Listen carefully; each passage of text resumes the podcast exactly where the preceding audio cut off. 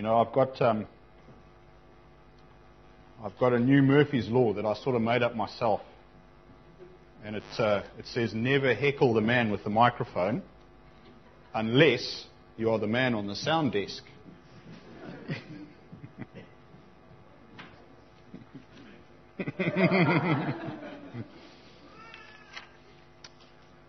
right, brothers and sisters in Christ, we carry on this week towards the end of the final chapter of James, chapter 5. If you have your Bibles, you could turn there now. Um, last Sunday we covered verses 1 to 6, which spoke to us regarding the behavior of the unrepentant rich man, and that was, I hope, a warning to us all. This section follows directly on from that, which, which was, although it was specifically named at, at non-believers as a warning, well, it also carried valuable advice for us as Christians. Now, in this section, James continues the theme of consoling Christians persecuted by wealthy merchants and officials, and at the same time counsels them in the appropriate behavior of a believer. And I believe it is a gracious state he proposes and worthy of us studying, but most of all, living in it. So, beginning in verse 7. Therefore, be patient, brethren, until the coming of the Lord. See how the farmer waits for the precious fruit of the earth, waiting patiently for it until it receives the early and latter rain. You also be patient. Establish your hearts for the coming of the Lord is at hand. Do not grumble against one another, brethren, lest you be condemned. Behold, the judge is standing at the door. My brethren, take the prophets who spoke in the name of the Lord as an example of suffering and patience. Indeed, we count them blessed who endure.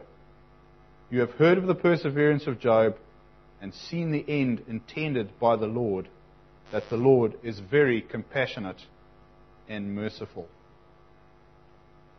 Let's just pray quickly. Father, once again we come before the richness of your word. Father, I pray that that richness would not be wasted on us today, that it would sink into us and transform us into the people that you want us to be. We ask this in Jesus' name. Amen. Well, by now, I hope that we're getting used to the idea of seeing transitional words like therefore as this section starts. Now, last we read about the fate awaiting the man who turns away from God's provision and instead spends his labors on building up wealth here on earth at the expense of everybody around him. And we saw that it wasn't going to be a pretty end. So, this is him, James is saying. You can almost imagine him holding up a digital photo of someone wealthy, saying, Well, you don't want to be like him. Instead, therefore, you as a Christian should be like this. Well, let's say that you are and I, or this very situation. We work hard for a wealthy man we perhaps don't earn much, and he isn't very nice to us. Well, what will we usually do? Well, my experience would be that there'll be a lot of complaining and scandal in the smoker room, and at least thoughts, if not open discussion or even action on ways to get even. I mean, after what we hear uh, in the modern world is don't get mad, get even. That's modern advice, isn't it? But it isn't behavior that pleases or glorifies God, so we shouldn't be doing it for a variety of reasons, as we will shortly see. We're called instead to be patient. And I'm not talking about the waiting for a bus for five minutes sort of patience here, but long term, measured patience. And the example given is that of a farmer who waits many, many months for his harvest not knowing what sort of crop he's going to get, if maybe a flood or a drought or maybe pestilence is coming his way. But he just waits nonetheless less, and he trusts that he will get a good harvest. And James, I think, uses this agricultural example for two reasons. Firstly, well, many of his, his audience would have been farmers or associated with farming, so it would have made a very understandable picture for them. And secondly, Scripture twice describes God himself as a farmer. First of all, he's the vine dresser who tends the vine, which is both Christ and those who abide in him. And we read about this in John 15. I am the vine, you are the branches. He who abides in me and I in him bears much fruit. For without me you can do nothing.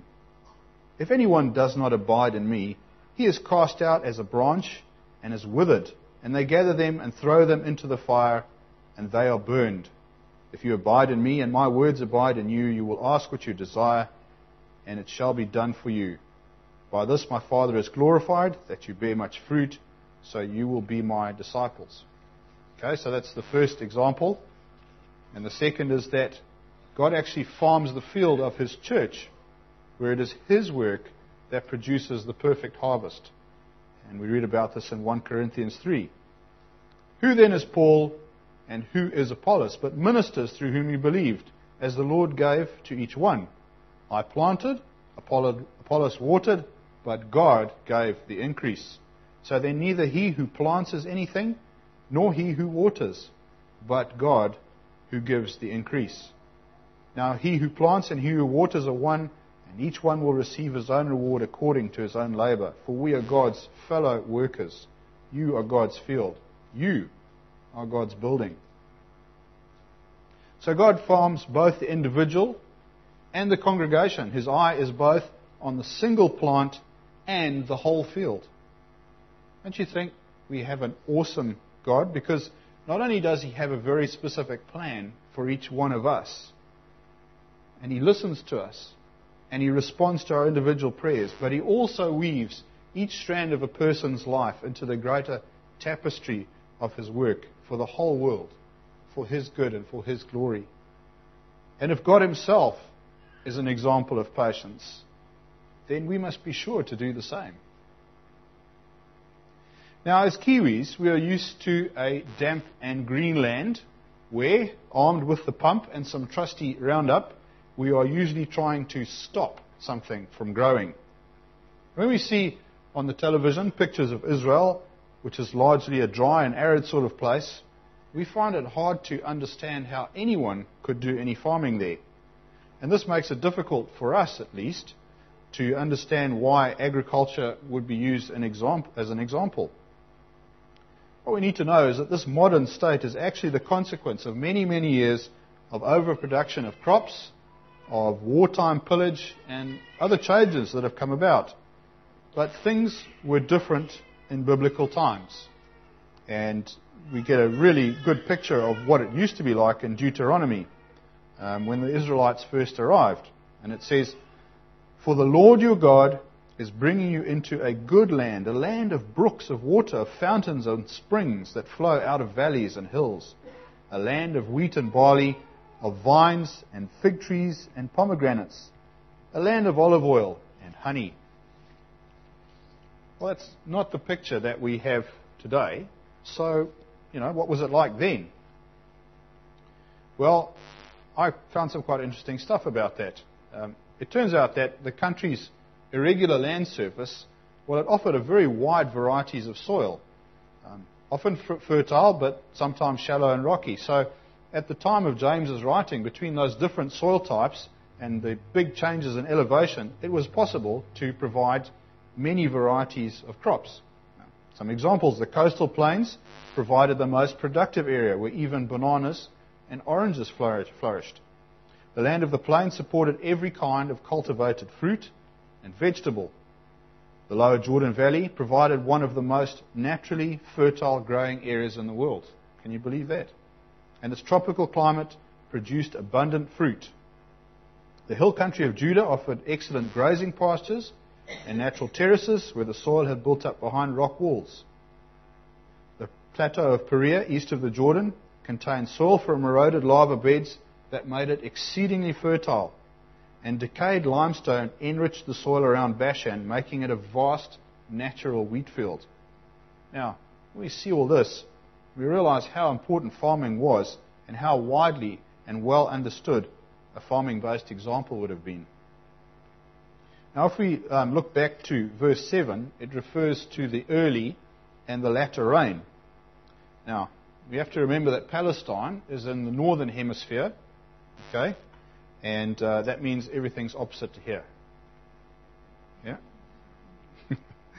so that means that they have a summer, a five month rainless summer from May to October, okay? And if the next lot of rains that comes along in autumn um, doesn't, they don't rain very well, well, you know, the farmer's in big trouble.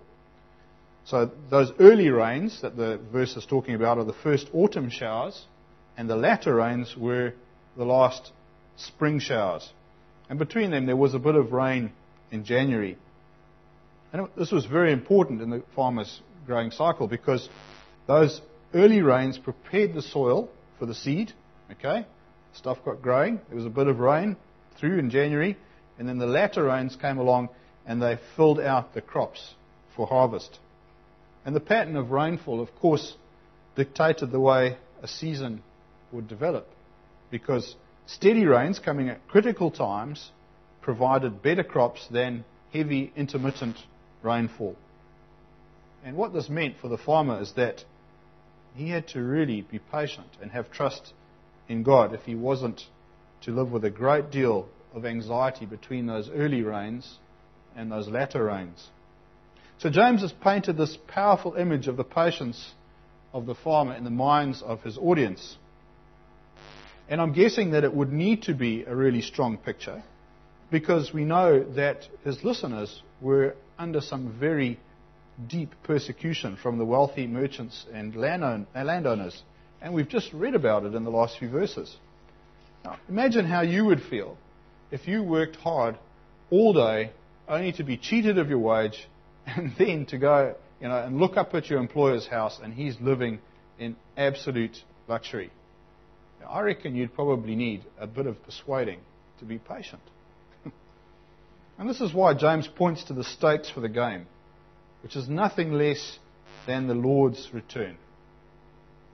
After all, what could be more important than that? And what would provide more incentive for patience than the sure knowledge of the believer's reward and the sinner's punishment. I want to make it clear, though, when I'm talking about the sinner's punishment, we shouldn't be sitting there going, just you wait till judgment day. Okay? Because that's just, it's not appropriate, and it's not our place, and neither is our calling. What is all of those things is to love the Lord all our heart, and our soul and our mind, and to love our neighbor as ourselves, even if he is a wealthy landowner. So not only does the reminder of the day of the Lord's return console us that God will j- deal justly with those who oppress us, but it also reminds us that we have a race to run until then, and we won't be running in the right direction if we are not focused on the course. And this is why James says in verse 8, you also be patient. Establish your hearts, for the coming of the Lord is at hand. Now, we're going to do a bit of Greek. The Greek word used for patient is the word macrothumio, and it means literally long tempered. Okay? It's different in meaning, though, to the word hupomone, which we've encountered earlier in James chapter 1. Now, back then we said, My brethren, count it all joy when you fall into various trials, knowing that the testing of your faith produces patience. Okay, in that case, it produces hupomone. This time we're talking about you also be patient, you also be macrothumio. Right. Now, there are some differences here. Now, the testing of your faith produces hupomone, which means patiently dealing with trying circumstances, whilst macrothumio relates to practicing the same thing but with trying people. So James is being very specific in his advice, and we can see this section's relationship to the one before it, and we will see the one following when we do our next sermon. Since we are in this Greek phase, let's also look at the word that's rendered establish, or perhaps in your translation it might actually say strengthen. Now, it's a, it's a very deep word, and uh, it's the word sterizo. And another place where we see it used, which will give us a really good idea of what it means, is in Luke 9:51. Okay, and it, and it describes Jesus' determination to go to Jerusalem despite his knowledge that humiliation and torture and death awaited him there. So, what this word uh, demonstrates is this absolute resoluteness and courage and commitment to stay the course, no matter how trying the conditions might be. And what's also really interesting is that one of the meanings of its root word, the word that this, this is derived from, it means to prop up. So, in effect, James is saying that we can prop up our ability to deal with trying people by holding on to the knowledge that we can look forward to the day of Christ's return. We also see consistency in the Holy Spirit's message as expressed here by James when we recall his earlier admonition of the double minded man who is unstable in all his ways. After all, patience shouldn't be an unstable state, should it? Now, many of you will know that my sometimes peculiar sense of humour has amongst its foundation stones a great love for the work of Monty Python. Oops, a bit early here. One of their skits,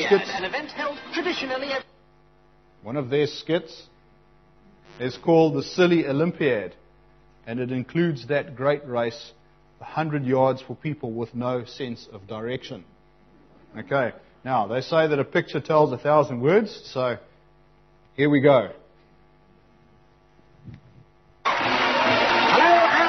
To Munich for the 27th Silly Olympiad, an event held traditionally every 3.7 years, which this year has brought together competitors from over 4 million different countries. And uh, here we are at the start of the first event of the afternoon, the second semi-final of the 100 yards for people with no sense of direction. Uh, I'll just give you the competitors. Lane 1, Skolomoski of Poland. Lane 2, Zanapatik of France. Lane 3, Grobovich of the United States. Next to him, Drabble of Trinidad. Next to him, Fernandez of Spain. And in the outside lane, Orman of Brazil.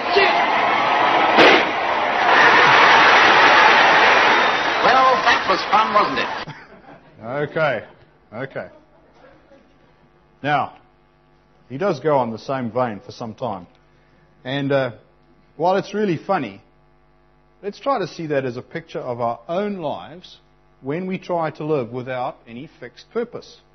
Okay, we're going to run here and we're going to run there using up lots of energy and probably not even reaching the finish line. If by some chance we do find ourselves there, well, it's going to have taken a whole lot longer and it's going to have been much more difficult than it should have been. On the other hand, if we live, as James says, with our whole purpose locked and focused on the return of the Lord, then we're going to break that tape and we're going to win the victor's spoils with the least amount of bother. Of course, there's no question that we will have to strive and we will have to exert ourselves to run the race. And there are going to be some obstacles to get over. But I ask, why make it more difficult than it has to be? A straight line is still the shortest route. So let's be sure to take time on the start line to be clear of where we are going and check our direction constantly during the race. Be focused on the return of the Lord. Now, in the same way that a lack of patience is a normal and understandable human reaction to trying circumstances, we also know that grumbling and backbiting are too. And so did James. So he moves quickly to address these as well. And he says, Do not grumble against one another, brethren, lest you be condemned. Behold, the judge is standing at the door. Now, this word rendered grumble here, it carries some sense of both complaining to others about difficulties, or at other times blaming others for your own difficulties. But in, in either event, it sort of has this bitter and resentful spirit about this. So we have to understand this instruction in two ways. First of all, we shouldn't be going around saying, John Rayland is ugly and mean. Sorry, John. You were there. Secondly, we must not be the kind of people who are always complaining about life, the universe, and everything all the time, and it's never our fault. It's always somebody else's fault. If we think that no one is watching our grumbling with interest, then we are sadly mistaken because God is watching us all the time. And as the verse suggests, His judgment is near. And while that will be catastrophic for the non believer, well, Christians mustn't think there are no consequences for our actions here on earth. Because 1 Corinthians 3 tells us that both parties can expect a review of what we have done. And it says, each one's work will become clear, for the day will declare it, because it will be revealed by fire, and the fire will test each one's work of what sort it is. If anyone's work which he has built on it endures, he will receive a reward. If anyone's work is burned, he will suffer loss, but he himself will be saved, yet so as through fire. And if we continue with the example that we previously used of running the race, it's though we were doing so um, in front of a judge who was constantly um, adding or removing from the winner's purse depending on our conduct in the race. You know, so if you're running along and you try to elbow the guy in front of you or maybe give him a bit of an ankle tap so he falls down, well, the judge is going to notice and he's going to take stuff away from, from your purse. So if you carry on doing that, by the time you get to the end, you might win and the record book might declare you as the winner, but there's going to be no cup on the mantelpiece. Okay, and that's the, that's the point of this, is that um, as Christians, we can't expect to do bad things and not expect to be judged for them. You know, there, is, there is a cup promised for our mantelpiece if we, if we stay the course. So, if we run the race straight and true whilst encouraging our fellow runners, well, our reward will be great. And that's got to be a good pattern for life. James next continues his argument by holding up the prophets as an example of the right attitude. Here are some people you might respect, he says, because they have had a special relationship with God. Well, see how they handled things. He writes in verse 10 My brethren, take the prophets who spoke in the name of the Lord as an example of suffering and patience. Now, from our perspective, it might seem that the prophets had a pretty cool life because they had all that direct access to God and so on. But we often forget that they endured an enormous amount of suffering as well. And there are a lot of scriptures that demonstrate this, but I want to read from Mark 12. Starting in verse 1. He says, Then he began to speak to them in parables. A man planted a vineyard and set a hedge around it, dug a place with a wine vat, and built a tower. And he leased it to vine dressers and went into a far country. Now at vintage time he sent a servant to the vine dressers that he might receive some of the fruit of the vineyard from the vine dressers. And they took him and beat him and sent him away empty handed. Again, he sent them another servant, and at them he threw stones, wounded him in the head, and sent him away shamefully treated. And again he sent another, and him they killed, and many others, beating some and killing some. Therefore, still having one son, his beloved, he also sent him to them last, saying, They will respect my son. But those vine dressers said amongst themselves, This is the heir. Come, let us kill him, and the inheritance will be ours. So they took him and killed him and cast him out of the vineyard. Of course, this parable is speaking of how God sent many prophets to speak the truth to Israel. But they were all rejected and killed. Even the very last one, when God sent his son Jesus. So being a prophet was by no means a cruisy job. The fact that they spoke in the name of the Lord did not ensure universal acceptance of them or their message. In fact, I'm sure that it was a prophet who was the first messenger to be shot. Moreover, the words they brought could well be a reprimand for a king who held the power of life and death over them, or condemnation to a mob who would just as easily crush them underfoot. And despite all of these drawbacks, God's prophets continued to faithfully bring His word to the people, whatever the personal cost. I think James chose very well in his example, since we too should be persevering in this way in our lives as an example for Christ. That is what we're called to do. Perhaps it is worth noting too the connection here between suffering and patience, because the two are almost inextricably linked. If we are going to be patient, then it must be in the knowledge that we will face up to suffering of some kind. So, really, we just have to take that famous cup of concrete and harden up. But that kind of hardness, it, not, it can't be that hopeless and unpleasant kind. It shouldn't be a kind of spiky armor that turns all others away, but rather it should be that hardness that is an unwillingness to compromise on the standards God has set us. Scripture tells us without suffering we will not even learn patience. Suffering must come first. Romans 5:3 says this. And not only that, but we also glory in tribulations, knowing that tribulation produces perseverance, and perseverance character, and character hope. Now hope does not disappoint, because the love of God has been poured out in our hearts by the Holy Spirit who was given to us. And we can see in this verse, um, albeit with a, a bit more detail, the same chain of character development that James is speaking about. That we ought to see in hard times um, the work of sanctification that God is doing for us while we look forward to the rest that we will enjoy in heaven. To return to the prophets.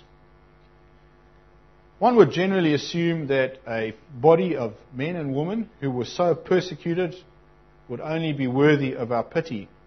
But the reality is just the opposite. The Old Testament prophets were respected and honored. Their special relationship with God might have brought them trouble while they lived, but it brought them a great deal of recognition afterwards. And it seems to me that this is a kind of picture of the Christian's life too we also must endure persecution. We must be patient in adversity, loving when it is least expected, and obedient to God even when it is frightening. We will find difficulties in living the way that we are called to by the Lord. These things won't make our lives pleasant, but they will build for us a reward when we go to heaven. So James is not being silly when he says in verse 11, Indeed, we count them blessed who endure.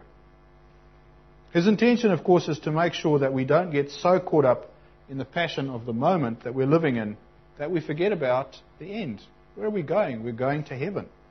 He gives us motivation to carry on when things are hard by looking forward with hopeful anticipation for the fulfillment of God's promises. James knows that by nature humans are suspicious, and we are most likely to believe what our own senses have confirmed. Thus, he next says, You have heard of the perseverance of Job and seen the end intended by the Lord, that the Lord is very compassionate and merciful. Now, the story of Job was very well known, and it was a very popular story amongst the Jews. He, of course, was a man who endured sufferings of the kind I pray would never afflict anyone ever again. He was directly and deliberately attacked by Satan. He lost his health. He lost his children, his wealth, and his reputation. He was a wreck, and he was as down and out as you possibly could be. And as a consequence of this, he even began to feel that he'd lost his connection with God. And I, I suspect for him that that was the most painful thing of all. Well, his friends came to see him as well, but um, they didn't come to console and assist him. They came to accuse him. And even his wife well, she wasn't very helpful either because she just, she constantly encouraged him to give up. Now, through all of this, Job behaved in a thoroughly human way, one we can identify with, because he kicked and he moaned and he struggled and he questioned and he occasionally defied. But we are told that he never ever sinned or blamed God. In chapter 13, verse 15, he says this Though he slay me, yet will I trust him. Imagine. It's Just amazing. Job demonstrates great patience and trust in the Lord through the darkest of days. His story is one we can understand because he is just like us. He isn't some kind of biblical superman. Though we may not recognize him at the beginning of the story, we can see by the end that God accomplishes all of his purposes through Job's struggles. Satan is defeated and God is glorified. Job's faith is strengthened, and in the end, he is physically blessed beyond what he had ever had before. Money, family, livestock, and a long life, which I'm sure are things that any man would wish to have. The Lord is indeed compassionate and merciful, as James says. And this, I feel, allows me to finish thus QED. Now, we lost our overheads. There we go. QED stands for the Latin phrase quod erat demonstrandum, and it means that which was to be demonstrated. Now, QED has a very specific purpose. It's traditionally placed at the end of a mathematical proof or a philosophical argument. And I'm going to give you the, the perfect defini- the definition here, which sounds like a real mouthful, okay? When that which was specified in the beginning and in the setting out has been exactly restated as the conclusion of the demonstration. Did everybody understand that? There will be a test. No. Okay. It's sort of a flash way of saying, I would prove this, said I would prove this, and I have. Okay? It's very simple. Thus, it sim- signals the completion of the proof. Although Latin, it's actually of Greek origin. And what's very interesting is when we translate, translate from Greek to English rather than Latin to English, we get a slightly different result. It then reads precisely what was required to be proved. Isn't this what James has done with his example of Job? Because James has proved the value of patience to the believer. It seems to me then that we would be well advised to practice it. As I said at the beginning, it is a gracious and worthy state. Let us pray.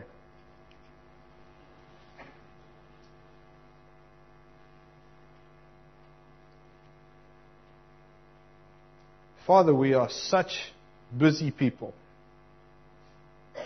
And the technology that we have at hand brings us things so quickly. And yet, Lord, we have no patience. And the society that we're in even suggests that patience is a bad thing. And Lord, we can see from your word that is that it is something you would really like us to learn to have. Father, I pray that your Holy Spirit would rest with us and deal with us in the matter of patience. Lord, that we would learn this wonderful skill and that it will be a witness for your glory in the world and show the people around us that Christians have something special, that our God is to be admired. We ask this in Jesus' name. Amen. Now, Tim, I think you.